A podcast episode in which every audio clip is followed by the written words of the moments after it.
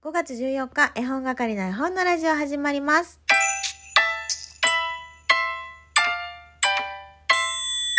こんにちは、絵本係のまこです。この番組は絵本、つながる言葉、命をテーマに活動している絵本係が絵本の話をしたり、絵本じゃない話をしたりする12分間です。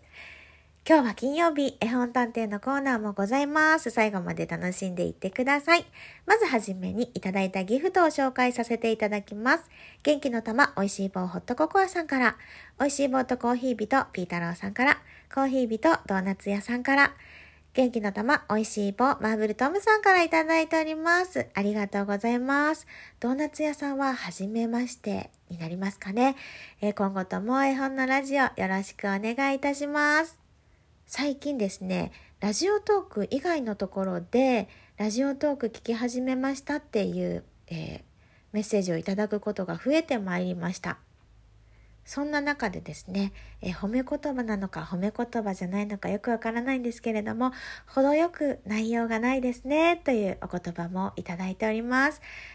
これはポジティブに受け取りますよ。楽しそうで楽しいですねって、楽しそうなのが楽しいですねというのも合わせていただいておりますが、これからもね、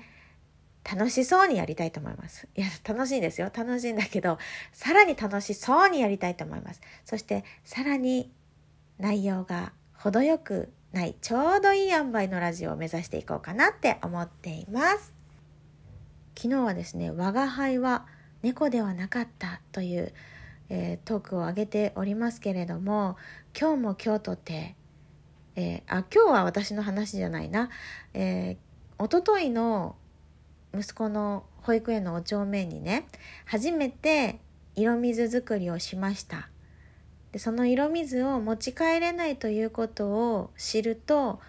すごく泣きましたので、ペットボトル持ってきていただければと思います。明日持ち帰ってもらおうかなと思いますみたいなことが書かれていたので、色水作りがね、多分ね、憧れだったと思うんですよね。ちょっとお兄さんお姉さんたちが楽しんでるっていうのを小さい頃に喋ってたのを覚えているので、自分もね、やっとそれができたっていうのが嬉しかったのを、自分のものにしたい、私たちに見せたいのももしかしたらあるのかもしれないんですけども、持ち帰りたいと泣いたという話でね、なんか持ち帰らせてくれるんだと思って、でペットボトルを用意して持たせたんですよ、昨日。で、私はそのことをすっかり忘れて、帰宅がね9時ちょっと前だったので、夜のね、もうすでに私以外の人たちは部屋に入り、もう寝る準備みたいな、それぞれの時間を過ごしているっていう状況だったので、その色水のことをね、確認せずに行ったんですけども、で、旦那氏に「あれ、色水は?」って言ったら「玄関にあるよ」って言われて、でそれでもちょっと夜ね、クラブハウスで喋る予定があったので、ちょっとバタバタしてて、確認をせずに朝を迎えたわけなんですね。で、息子にその色水を持って帰ってくる前に「色水ってどうやって作るの?」ってたら「お花で作る」って言ったから「何色のお花使ったの?」っていう話をね、いろいろしてたんですけれども、彼はオレンジのお花を使ったって言ったんですよ。黄色とかオレンジがすごく好きなので、で使ったって言ってね、で今朝ももう本当にバタバタしてて、玄関の上を見る余裕すらなかった。なんて言うんだろう、ちょっと奥まったところに置いてあったので、確認したらね、で朝も見ずに保育園に送って行って、戻ってきてふーって玄関を見たんですよ。そしたらペットボトルがあるんだけど、これはなんだ、あれ、誰かが水を入れたのかっていうぐらい透明なんですね。色水じゃないんですね。透明なんですね。何度見ても透明なんですね。透かしてみても、光を当ててみても透明なんですね。かわいいと思って。色水を作ったっていう事実だけで、色が出てなくても持って帰りたいって言ってる我が子がとても愛おしかったよっていう、我が子自慢になってしまいましたけども。その色水を見てうちの家族は何も言ってないことを願う認めてやってくれていたのか、ちょっとそこが心配ですね。ちゃんとね、そうだな、息子とはコミュニケーション取れてると思うんですけど、取りに行くようにしてるからね。でもそれ以外の家族とこう喋る時間が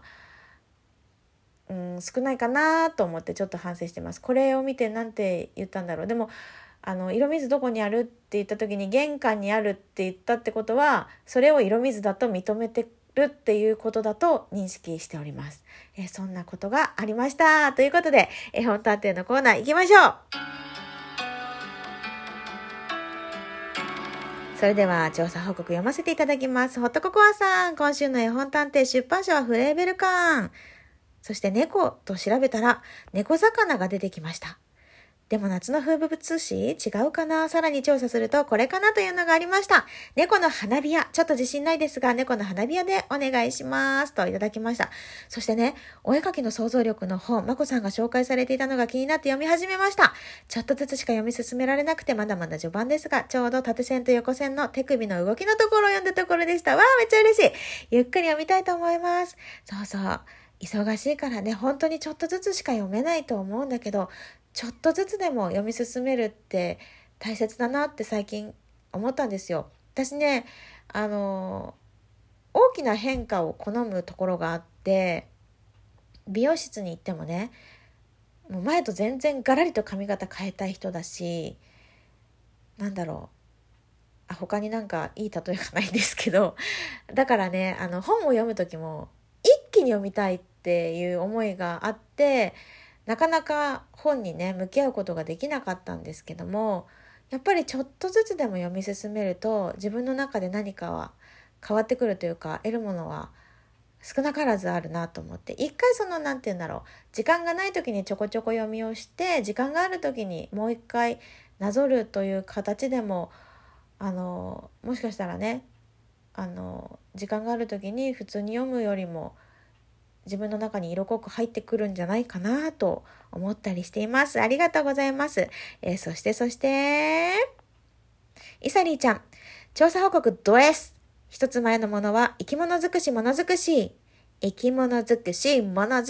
ですね。まこちゃんと息子っちの掛け合いを言いたいだけ。前回のものは瀬名恵子さんのお祭りお化けで提出します。ペルペル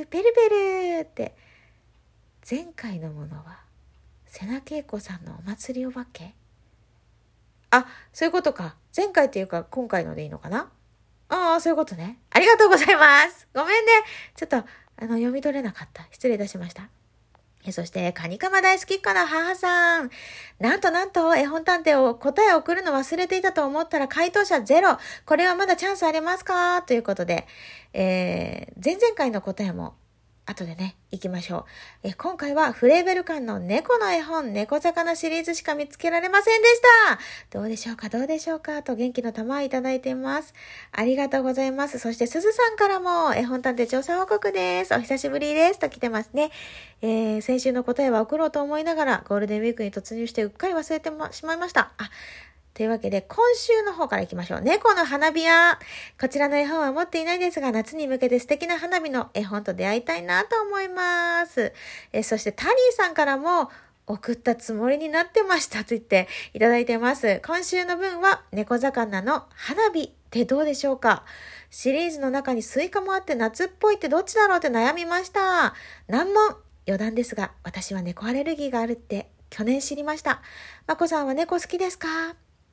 私はですね、猫アレルギーです。私も猫アレルギーですが、なんかね、猫はね、好きかと言われると、そんなに好きじゃないかな。でも、猫の絵本は好きで、猫の絵本はね、どの動物の絵本よりもたくさん持ってるっていうことに気がついて、私猫好きなんだと思ってたところなんですよ。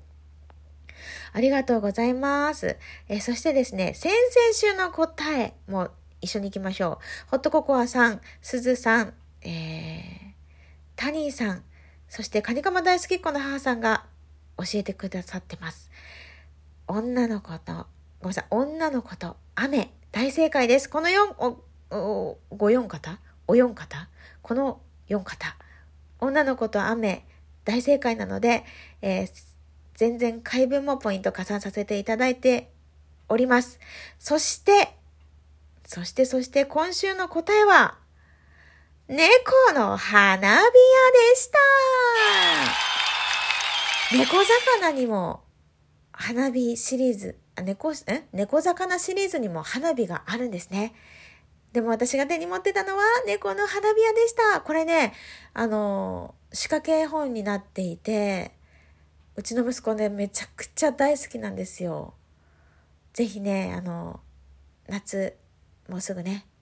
なのか、夏がやってきますから、花火大会ね、できるのかできないのかって感じですけれども、絵本でね、花火大会楽しむのもいいんじゃないかなって思っています。それでは本日の調査依頼行かせていただきましょう。ヒント1、カエルのお話です。ヒント2、愛知県にゆかりのある作家さんのお話です。ヒント3、